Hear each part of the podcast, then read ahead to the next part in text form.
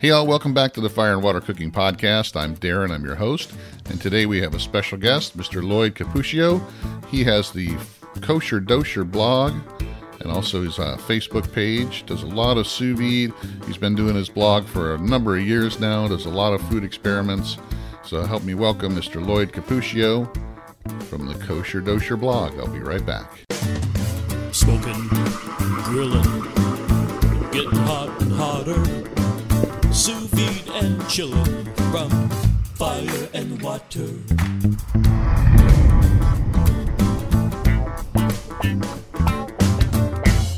Well, welcome back to the Fire and Water Cooking Podcast. I'm Darren, I'm your host.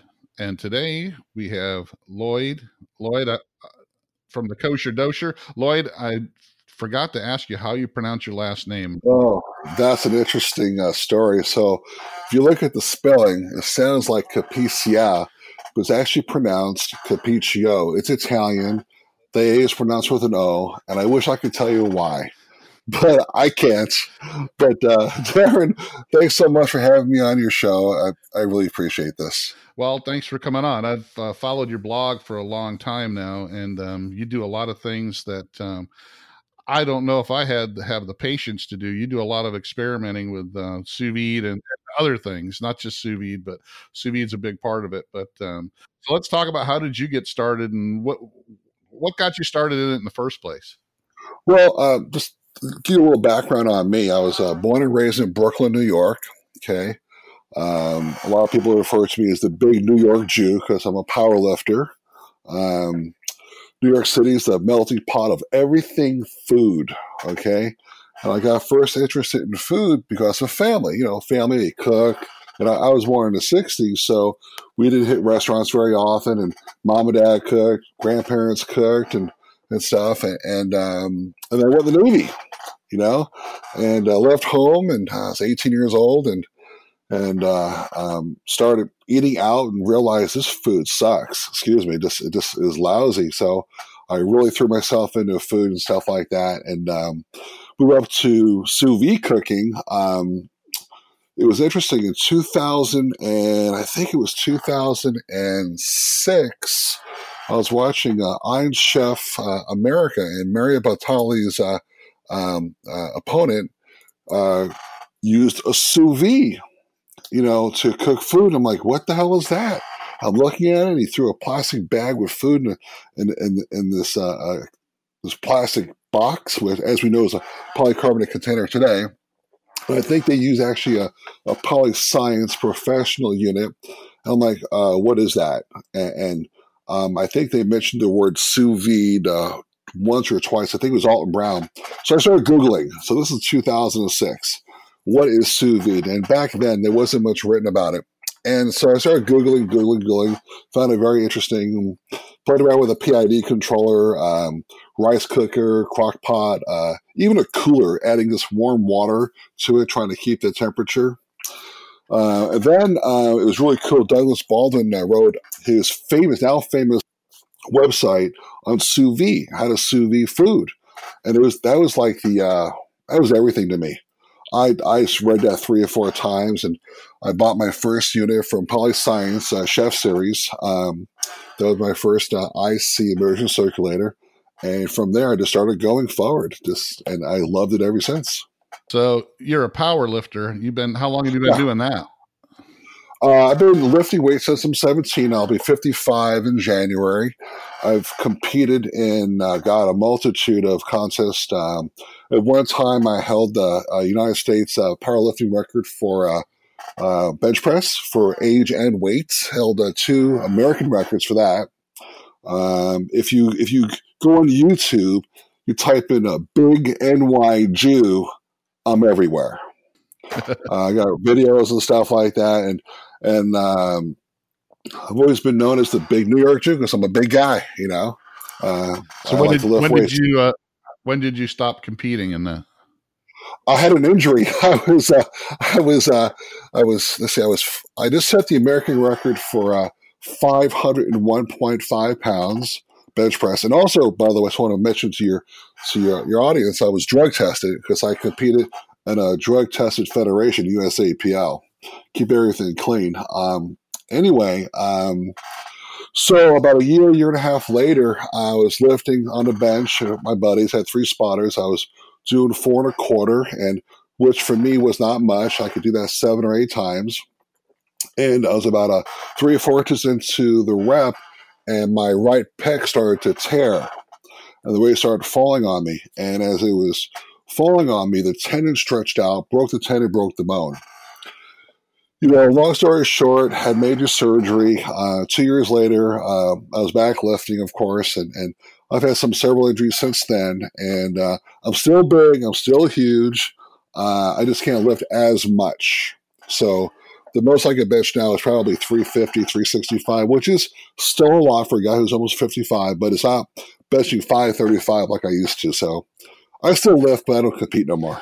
Yeah, when we start getting older, I'm 54, so I, I can. I got, I got a bad knee and a, a, no ACL and tore up all my yeah. all my stuff, and my back's broken in three spots. Yep. So I understand. We, well, we get older, you can't do what we did when we were younger. Sure. I've had 12 surgeries. I've had double knee surgery, back surgery, labrum surgery, pectoral surgery, rotator cuff surgery. Um, gosh, I've had both my triceps. I hit a concrete wall, had surgery. So yeah, I'm done competing. I still lift. I just can't go as heavy. So now you just like to cook and eat. So yeah, I've always cooked and eat. I mean, I've always I've been cooking since I'm 17 years old.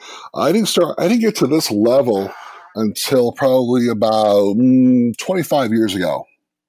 I started really taking off because I got really involved in science like uh, what's his name, uh, uh, McGee, uh, The Science of Food. I just read that entire book, fell in love with the science of food, and, and which kind of got me started on experimentation. Actually, uh, I just love food. I like creating food. Yeah, I'm, I'm like a big Alton Brown fan too, and just Oh, love Alton Brown. I, I, love the you know reasons why things and yes, Meat, yes Meathead exactly. too. That's why I like to follow Meathead. I had Meathead on a couple weeks ago, and I, I, I heard that podcast. I could, that I, could, I could talk to him for hours on end. Because, yes, you know it's it's got to be logical, and especially in barbecue. Yes. Barbecue, you know, there's a lot of that traditional. You know, oh, yes. you got to use mustard, you know, on your pork belly or bar. It's like no, you don't. But you know, no, you don't. you know, I mean, I think in Texas, all they use, for example, their brisket, salt and pepper. That's it. Yeah, and you know that's more of a style. That's not you know it is. You know you know you don't have to just do that, but people do. Nope, you know, like I tell people all the time is there's a million ways to cook a million different things, and it's not just one way. I can cook a brisket. You know, people ask me all the time, you know, why, why would you use sous vide, you know, for brisket, you know, barbecue brisket? It's like, because I can make a barbecue brisket medium rare, you know, can, yes. you can't do that on a smoker by itself. So, and what's also really cool, I've done uh, uh, multiple briskets the old fashioned way on my charcoal Weber Smoky Mountain, which is customized by the way. You know, I've done those for 16 to 17 hours, you know, tending to the charcoal, of course, you know, and, and, or I did a sous vide where I went to bed.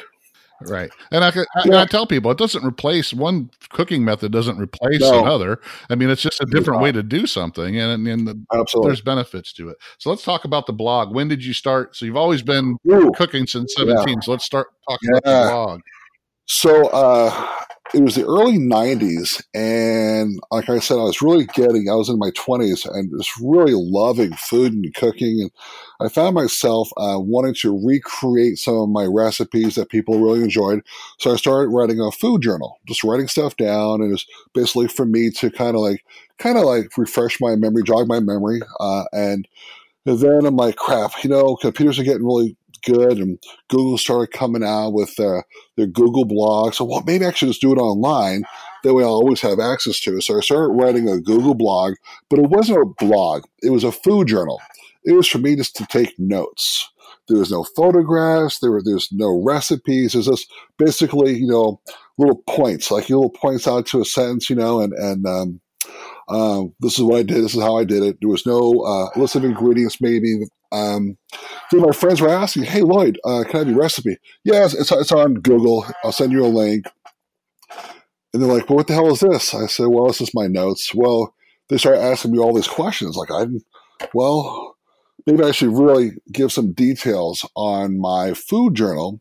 And then from the food journal, it went to an actual blog where I started writing down recipes and um, taking photographs and, and I'd have people that actually don't know how to cook read them and, and I'd ask them, do you understand it? Uh, and the, if the answer was no, I'd go back and rewrite it so the average person could actually replicate what I was doing. Yeah. So it just took off from there. That's that's uh, great because you know, you started your blog, you know, for yourself to Yeah. take notes, but it kind of blossomed into helping others. Which Yes, kind, exactly. kind of the same thing I did. I mean, I, I I did it to you know, hey, I know what it was like when I was first getting into you know sous vide and stuff, and I, I you know I'd, I'd like to be able to help new people as well, and of course. I think that's a better feeling when you when you can help people learn and, and learn together. You know, I'm- I, I always you know tell people I'm always learning. I don't know everything, and I never I never tell anybody I know everything or that I'm an expert because I'm constantly like you experimenting and trying new things Yes. and learning new stuff and listening to other ideas. You know, so uh, I get a lot out of people. Um, people ask me if they can share my recipe. I'm like, yes, please do that. If I can bring a smile to someone's face, if they can replicate something I did, I think, uh, what was the expression? Uh, uh, imitation is the greatest. Uh, um, it's, I forgot the exact metaphor, but basically, you know, when people try to replicate what you've done, I think that's a huge compliment. Oh. I love sharing. Yeah, definitely. And you do a, you do a lot of stuff. You do a lot of not just CV, but I mean, I've seen you do. I do everything. You know, you, you do a lot of you know dry aging experiments and you know faux dry aging and Yep. all kinds of stuff. And uh, There's nothing I have never done when it, with food. Nothing. well, but there is one thing because you are the kosher dosher, so Right. so you right. Right. so how, hard is it to keep all all that kosher? That's a great question. So first, I'll give you some background on the word kosher dosher. Okay, so I grew up in New York City, and and I don't know the origins, but when I was growing up, and someone asked how you doing, you say, "Hey, everything's kosher dosher." So kosher means proper or fit. Okay, that's the actual Hebrew word. And uh, I didn't start keeping kosher until about 20 years ago. Uh, my father's father was Sicilian. Uh, both my parents were Jewish, but my, my, my, my grandfather was Italian. So I grew up uh, basically a melting pot. I ate a lot of pork. I mean, I'm telling you, I ate a lot of pork. I've eaten shellfish before. And about 20 years ago, I changed the way I ate for religious reasons. And uh, I won't get into the actual um, uh, cooking laws, which are basically kashrut. Those are actually the, the dietary laws in Judaism called kashrut. That's complicated.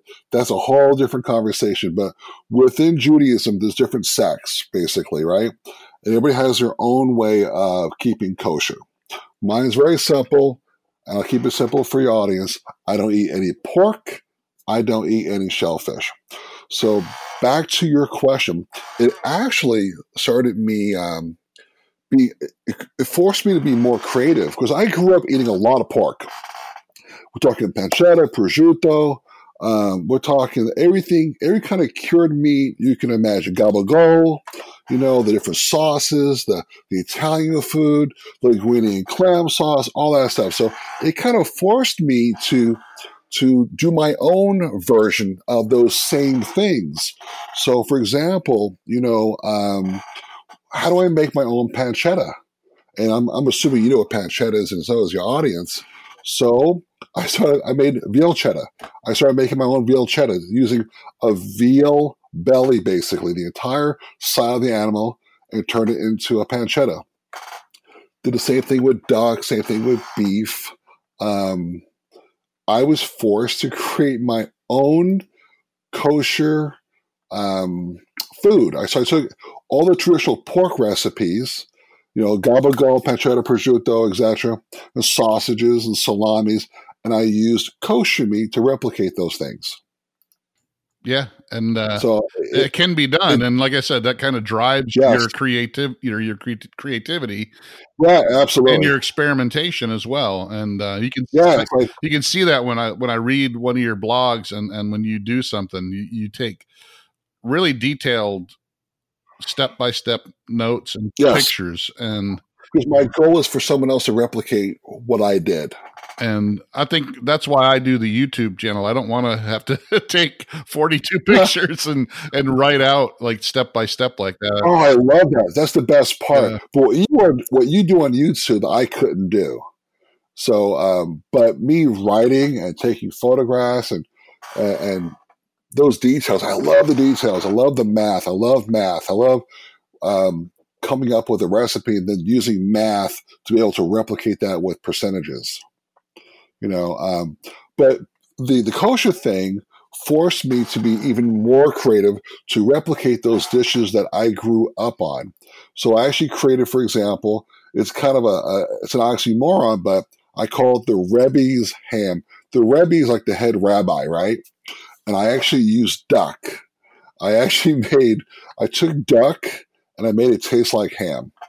That's amazing. And since I've yeah, since I've eaten ham before, I know what it tastes like. I know what the texture is like. I was able to replicate um, ham using duck. Wow. It, it's, it's it's it's I love this stuff. I mean, I just love everything about it. That's amazing.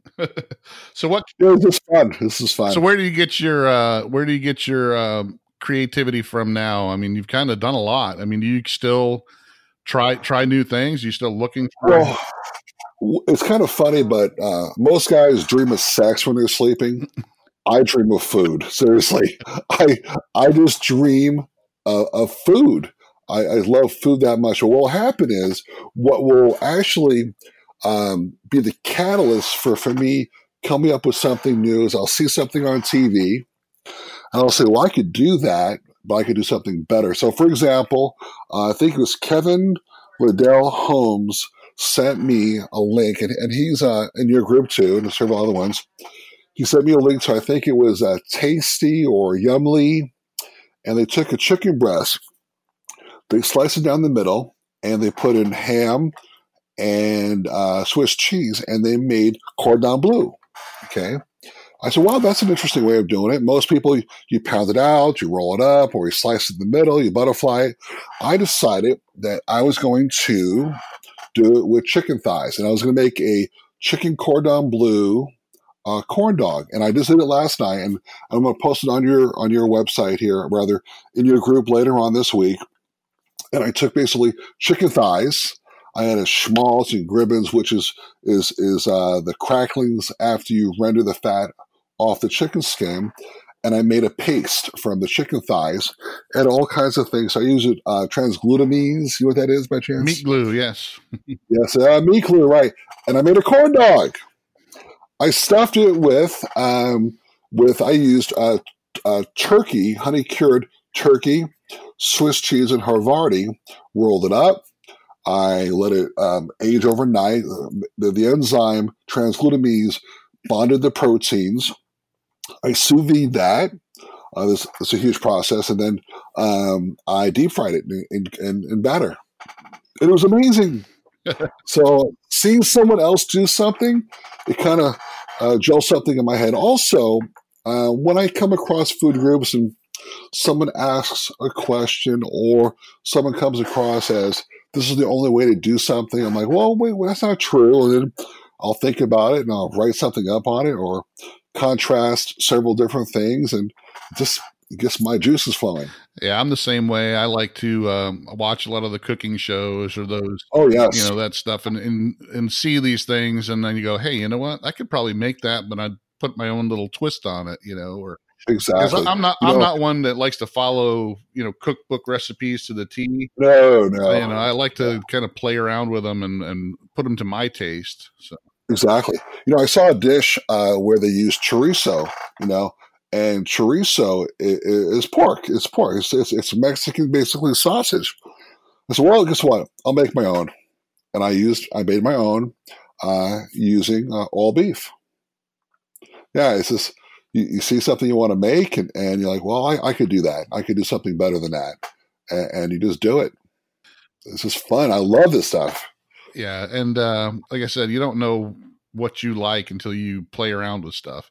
You know, Exactly. you know, I, I can taste something in a restaurant, and go, yeah, I like this, okay, but then you can always always go, hey, I can, but I can tweak it a little bit and probably exactly. make it more to my Yeah, I gotta- taste. You know, um, exactly like I like. I grew up eating pasta carbonara, right? Love pasta carbonara, and, and today um, people make it with bacon, uh, but one of the original versions was using pancetta, you know, or, or guanciale.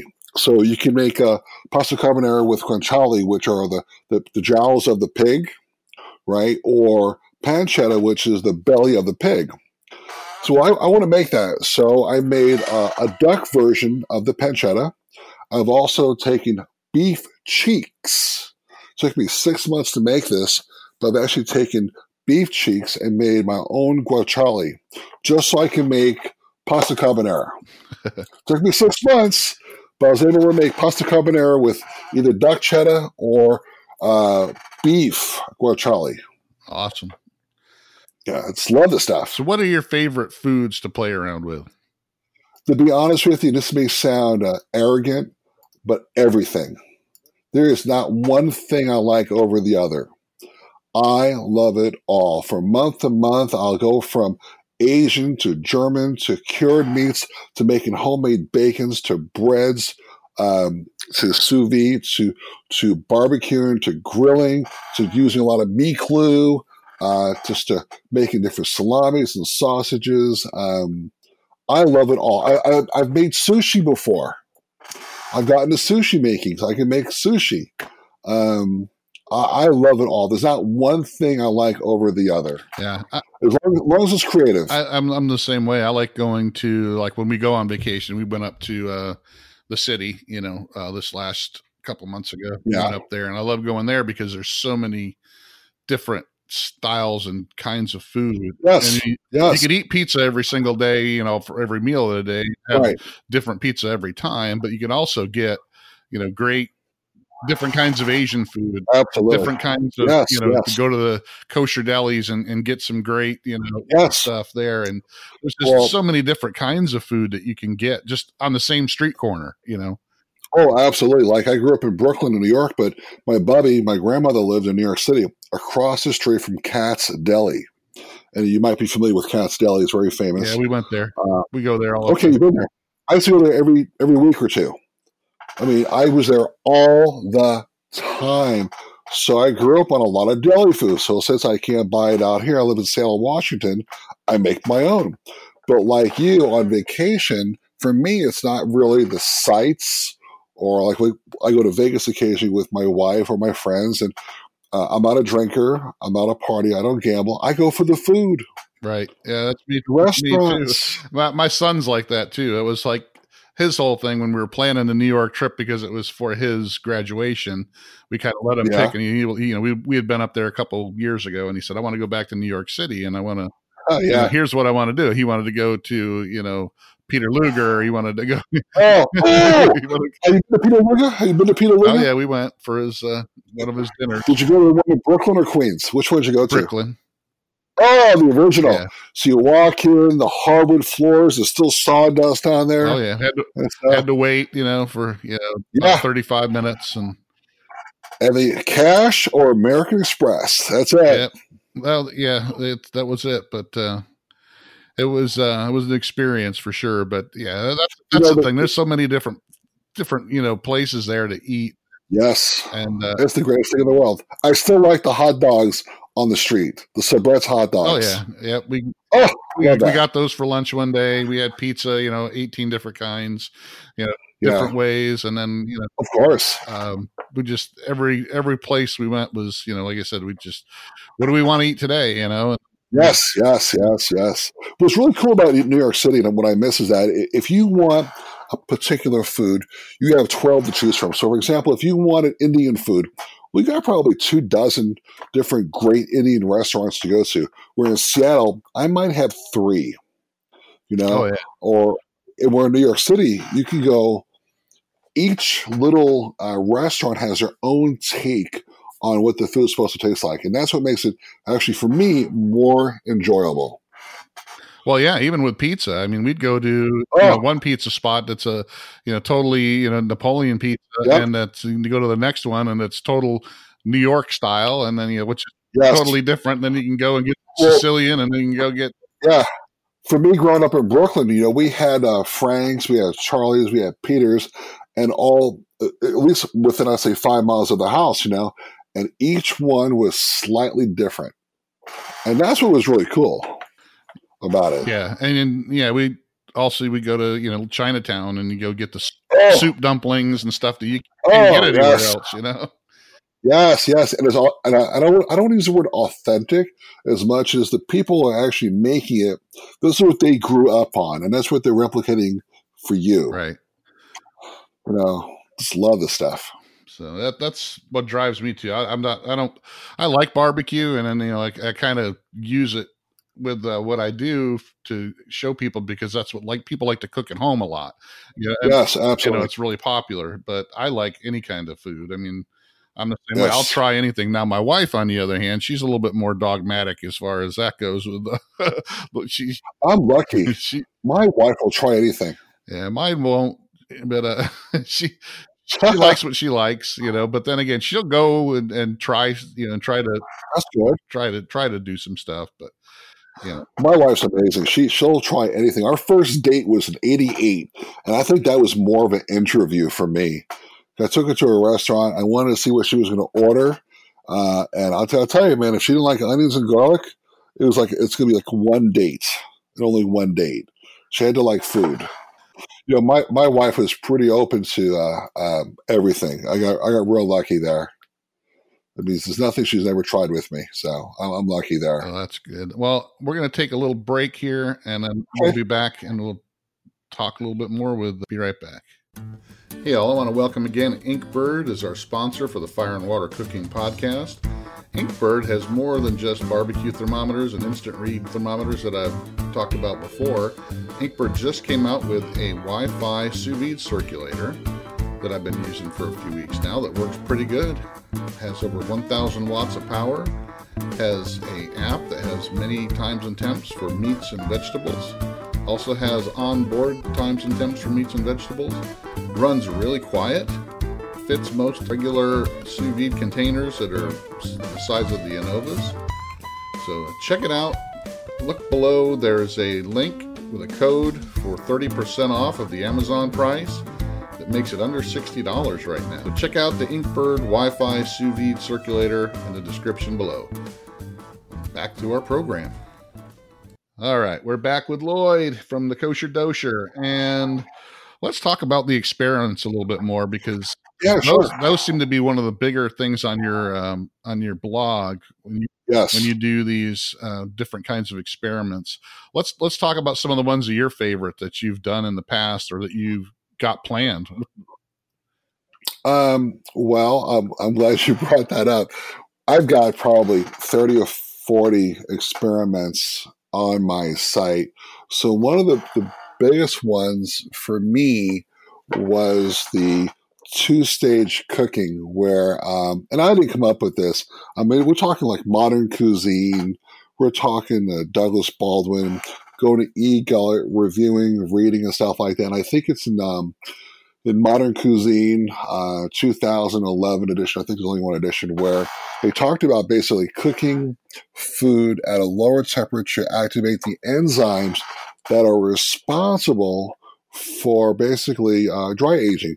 It doesn't replace it, but those enzymes are uh, created faster at the lower temperatures. You know, and, and I find that fascinating. And I did a, I've done a, a lot of work on that. So people say, what's the benefit? And, and, and I'll, I'll, keep it short, keep it simple. You know, I can take a tri tip, right?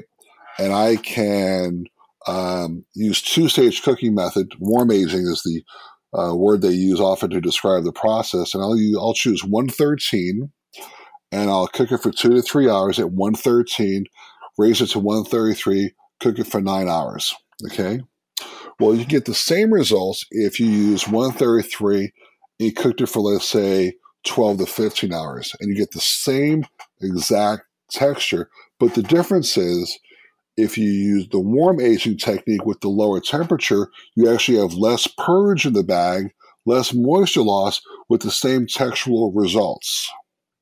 So, yes, you could do it the regular way, 133 for 12 to 15 hours, or my way, get the same product, but you'll have more moisture using the lower temperature. And I, I find that fascinating and wonderful to do. Yeah, and I think that's one of the things that people can't wrap their head around when they first start looking Yeah. at sous vide is, you know, because I get it all the time, especially from the barbecue guys. It's like, well, Oh, I you know, because well, what's the benefit of cooking at a hundred and you know fifty degrees instead of two Mhm. two fifty, you know, for you know eight twelve hours, and uh, you know, it's like, well, because the hotter you cook it, you know, the more moisture is going to leave, and especially if you're Right, the muscles squeeze out. They squeeze out. They get tense, and they start forcing out the uh, right. uh, moisture.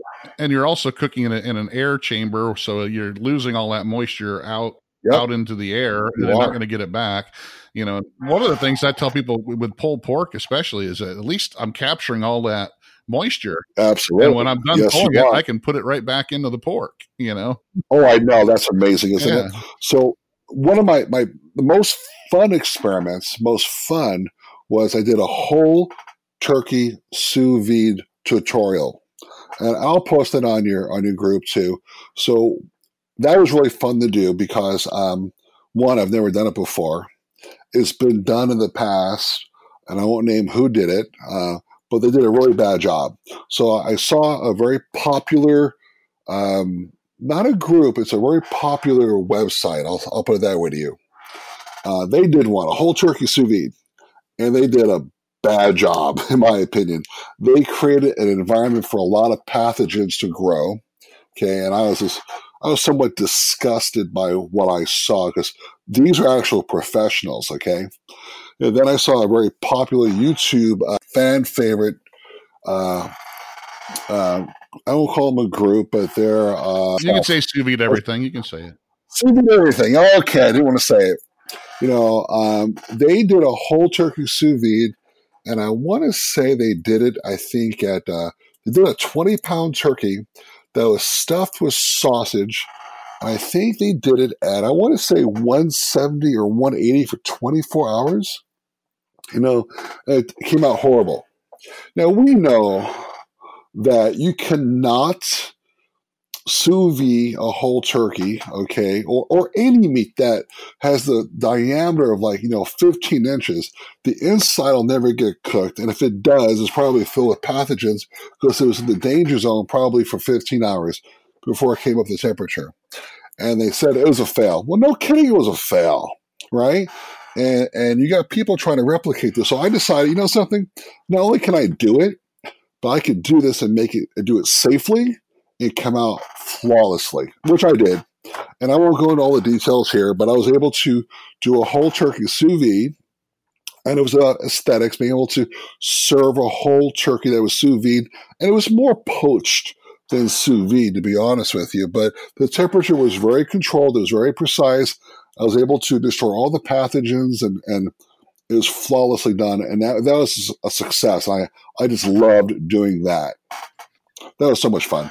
Yeah, I mean, I think a lot of times, you know, and I've watched, you know, sous vide everything. uh, They're, they're one of my inspirations as well because they, you know, when I when I first started playing around with it, they were like one of the only ones that were actually doing sous vide on YouTube. Right. So, um, and I like some of the stuff that they do do some experiments, but a lot of times they do they kind of take away the they don't understand the the basic concepts of sous vide sometimes i think especially in their earlier videos so they I they were just kind of shooting and missing which i see a lot of people doing it's like you got to understand the whole concept of what you're doing first and Yeah, in addition to not understanding some of the concepts, I thought their their take on what is or was not an experiment was um, off. I don't think they understood actually what an experiment is.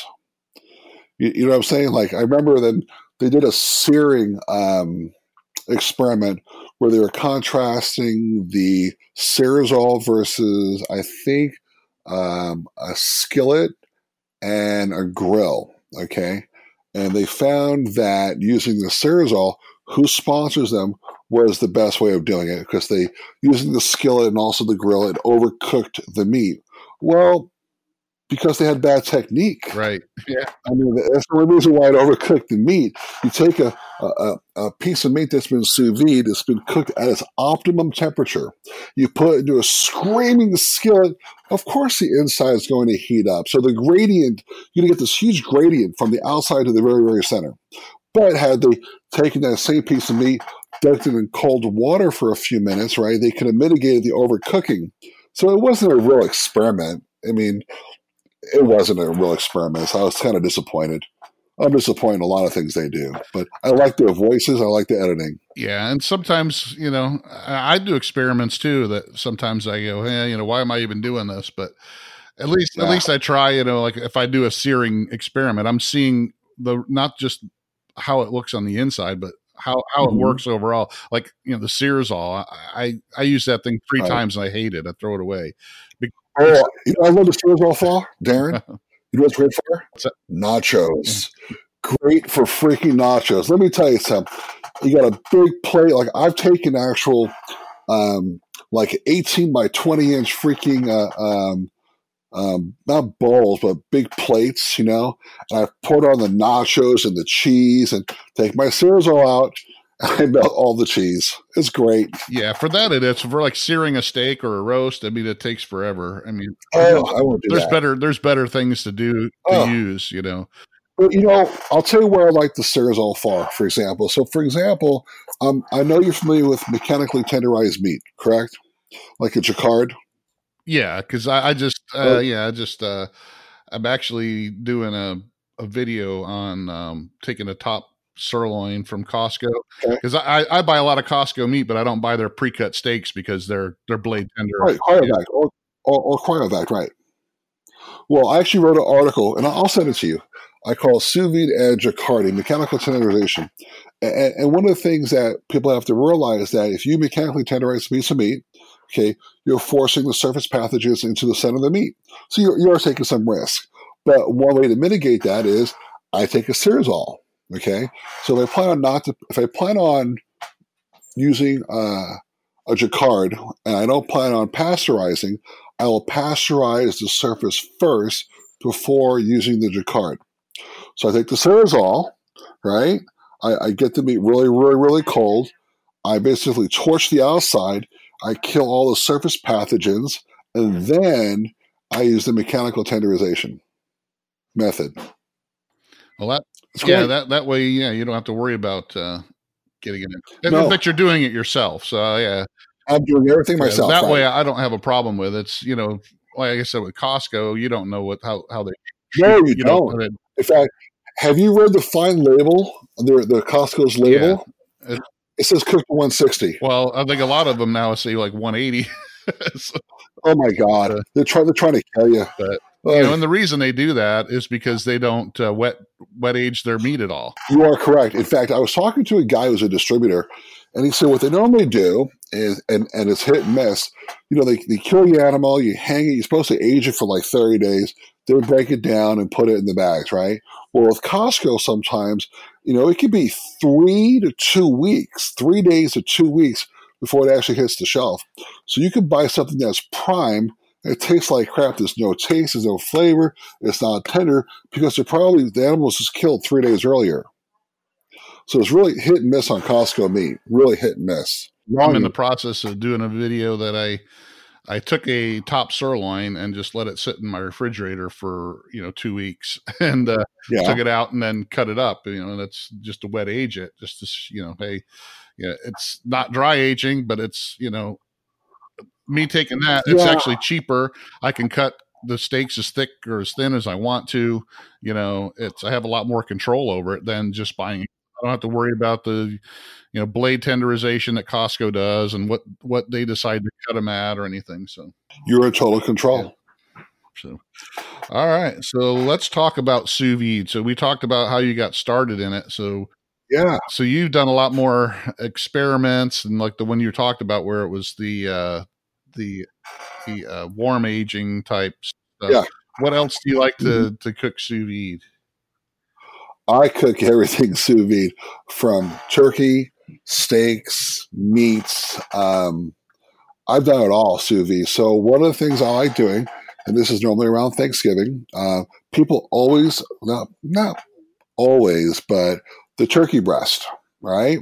People always overcook the white meat in a turkey. So what I do um, is I will um, take off their the breast, the, the skin off the breast of the entire turkey.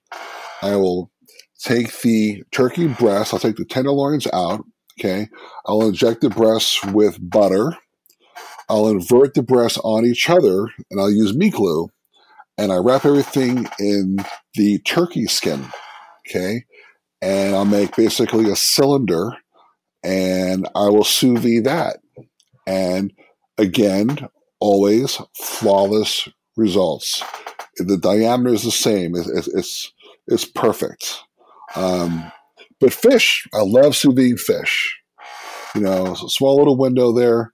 I like about 115 degrees for salmon, for example. Um, always get consistent results, precision. You can tell somebody who doesn't know how to cook that wants to replicate something you've done, give them the recipe, tell them the temperature, take it out at this time, and they've just made something amazing. So I, I'll sous vide everything. Ribs, oh my gosh, what you can do with ribs, uh, short ribs, uh, beef back ribs, um, everything. It's just amazing. Yeah, I mean, I, I there's certain things that I don't, but I mean, there's once people understand what sous vide does, I mean, that's the, the biggest issue I have. And one of the things I love to show people is not, you know, there's too many people think that sous vide is good for steaks or just chicken breasts and pork chops. Right. You know, they treat it like an Instapot or a George Foreman grill. It's just another, you know, utensil I have in my kitchen, but it's it's not. It's a method that can be used for so many different things, and it, well, it does so much. A good example is like a chuck roast. Most people take a chuck roast, right, and they'll um, throw it uh, in their pot and they'll braise it for like six or seven hours and all they've done basically is melted all the gelatin off the meat. They broke it down, it's overdone, and, and if they went too far, it becomes dry. With the chuck roast, you know, I happen to like 136 degrees between 36 and 40 hours. And I'm able to get a piece of meat that comes out uh, relatively uh, medium rare. And it's tender, it's flavorful. It didn't lose a lot of moisture, and it's just an amazing piece of meat. You know, it's a cheap piece of meat too. Yeah, I agree. That's one of the the things that really Chuck. got me, you know, started was Chuck and, and even Top Round. Top Round. Oh yes, my oh, wife yes. loves that. She's not a big. She doesn't like fat. She won't eat ribeye. You know, she just.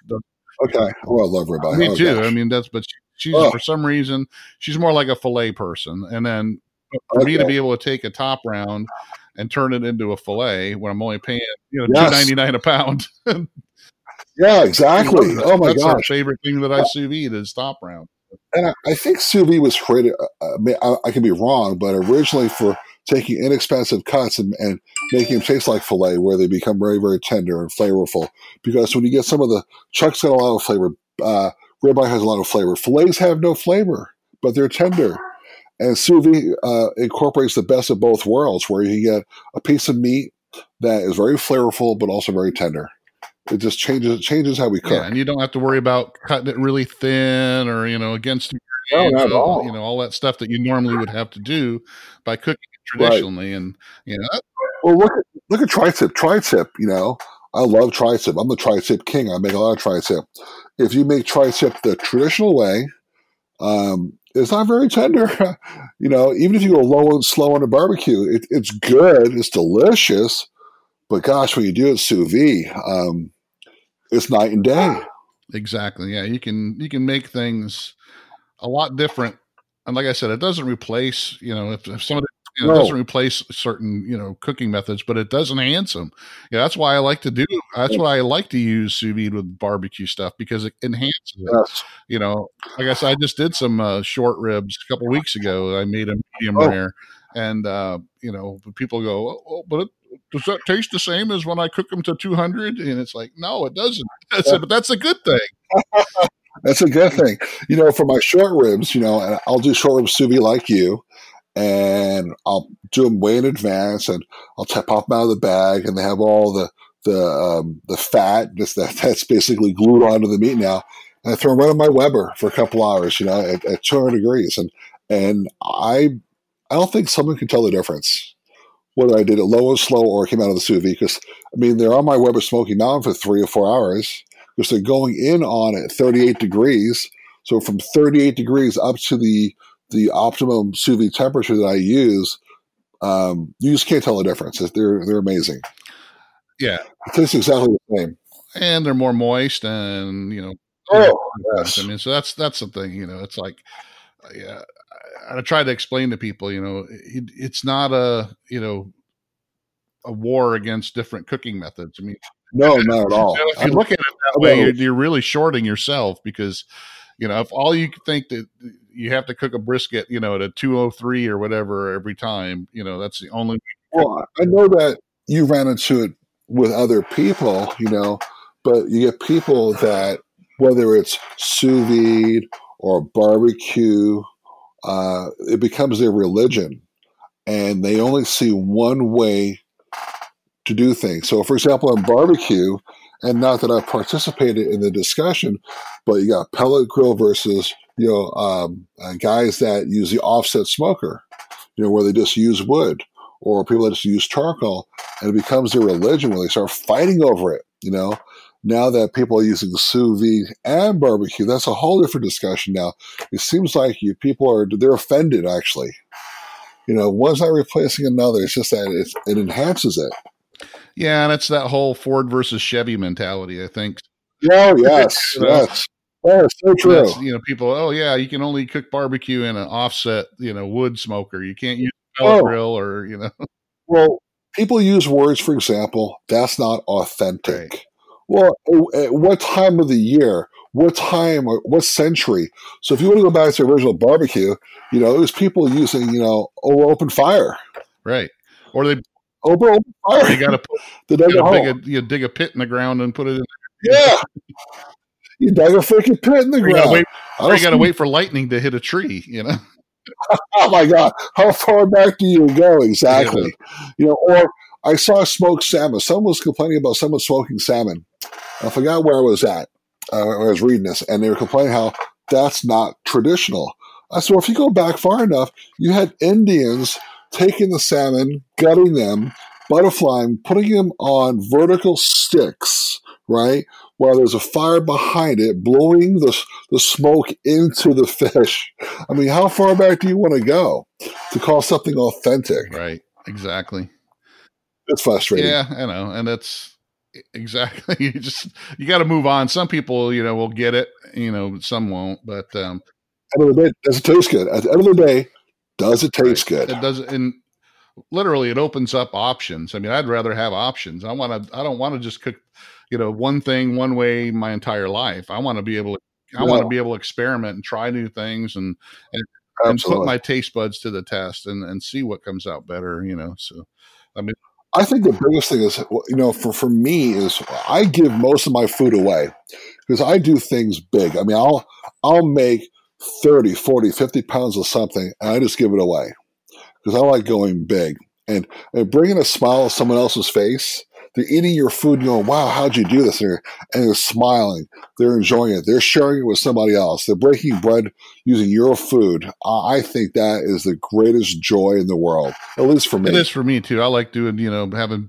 groups of people over and, you know, that's, oh, that's yeah. one of my favorite things. And, you know, it's like, hey, we're going to have 30 or four. I just had uh, 40 college kids over in my house about two oh, weeks ago and nice. I made, you know, two different kinds of pulled pork and I made moink balls and all kinds of Oh, nice. Like, you know, I want them to go. Hey, I want to go back to Mister Wilson's house. You know, and yes, whenever yes. he's having people over. Best best thing in the world. You know, I, I, had a compliment uh, given by my daughter. It's kind of funny. So um, I make duck bacon.